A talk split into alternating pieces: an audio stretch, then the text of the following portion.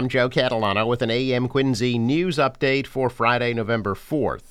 A Quincy Center building has been transformed into housing for veterans. The building at the corner of Washington and Temple Streets has undergone a complete renovation and will soon be dedicated as the Thomas Kiley Building. Mayor Thomas Koch says developer Leo Martin has overhauled the existing 16 studio and one bedroom apartments and added 32 more units to create 48 homes for veterans.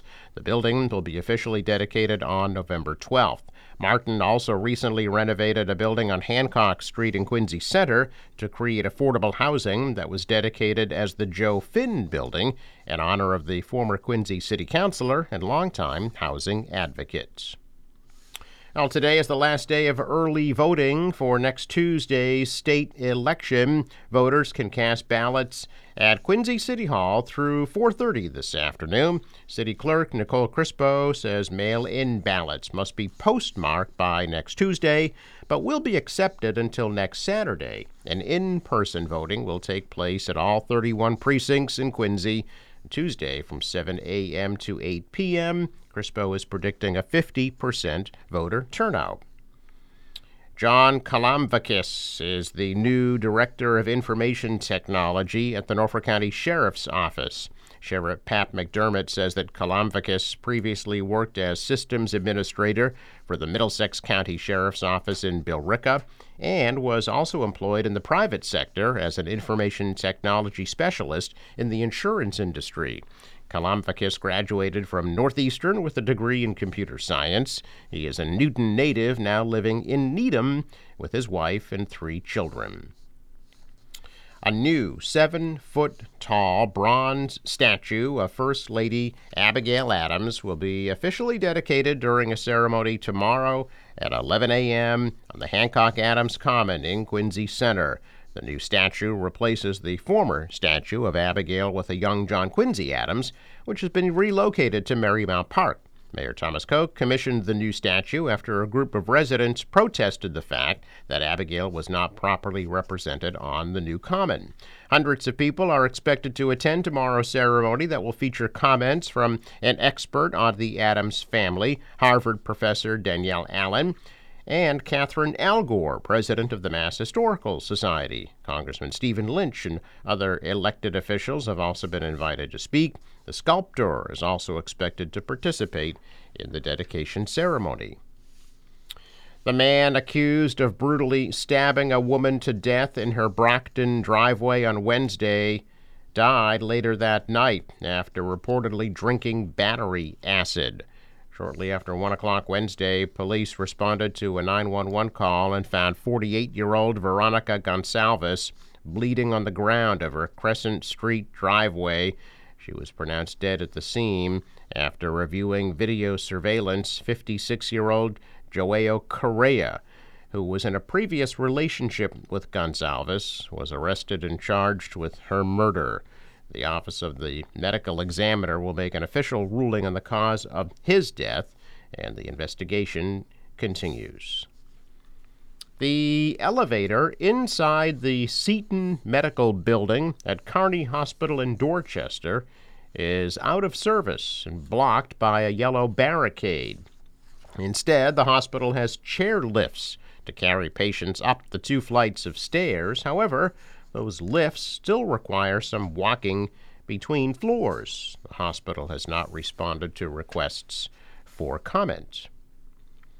Dana Pullman, the former head of the State Police Association of Massachusetts and a Beacon Hill lobbyist, were convicted yesterday by a federal jury in connection with a kickback scheme. After a trial that lasted about a month, the 61 year old Pullman and 71 year old Ann Lynch were both convicted of charges including racketeering, conspiracy, wire fraud, and conspiracy to defraud the IRS.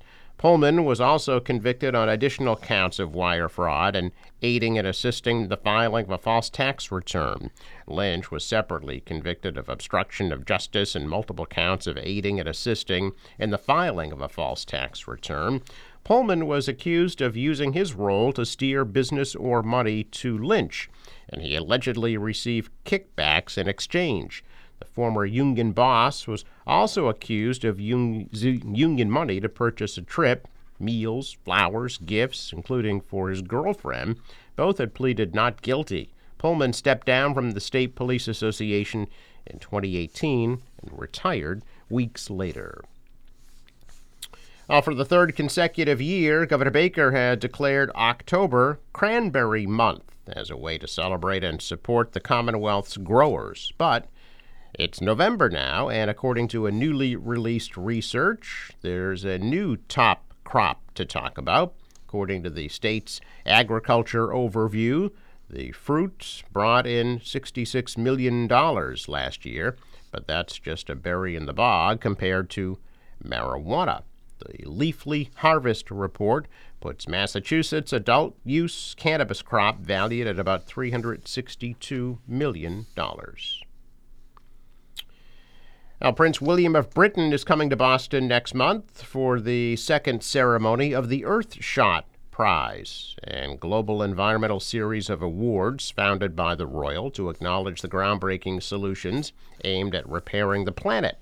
The ceremony was confirmed to be coming to Boston over the summer, but new specifics were released this week. It takes place December 2nd at the MGM Music Hall at Fenway, according to the JFK Library Foundation. The organization announced yesterday the formation of a host committee for the 2022 prize ceremony. Governor Baker, Boston Mayor Michelle Wu, U.S. Special Presidential Envoy for Climate John Kerry, Senator Ed Markey, Senate President Karen Spilka, House Speaker Ron Mariano will all be on the committee. The prize is inspired by JFK's iconic 1962 moonshot speech, which he called on Americans to commit themselves to the goal of reaching the moon by the end of the decade. The Earthshot Prize is targeted at discovering and putting to scale notable environmental solutions. In total, five prizes will be handed out in the categories Protecting and Restoring Nature, Cleaning the Air, reviving the ocean, building a waste free world, and fixing the climate. Fifteen finalists will be chosen first. The five winners each receive one million pounds. A check of business news this morning. Stocks are higher. The Dow up 124. The Nasdaq rose 63. The S&P added 18. Shares were higher in Asia. The dollar's down. The euro up. Oil almost $89 a barrel. Sports Bruins beat the Rangers 5 to 2, and they'll be in Toronto tomorrow night at 7 o'clock. Celtics take on Chicago at the Garden tonight at 7:30. Of course, the Patriots and Colts Sunday at 1 at Foxborough. The National Weather Service forecast for today mostly sunny and mild, high 72. For tonight, partly cloudy, low 46. Tomorrow, partly sunny and warm, high 76. Sunday, partly cloudy, high 76. Monday, partly cloudy, but a high near 80. For the boater, waves about a foot, southwest winds 10 knots, gusting to 20 at times. High tide 8:44 a.m. Sunrise 7:20, set 5:33. Traffic note Fore River Bridge scheduled to open today at 10 a.m. Also, don't forget, this is the weekend that we set our clocks back one hour as daylight saving time comes to an end at 2 a.m. Sunday. I'm Joe Catalano with an AM Quincy news update for Friday, November 4th.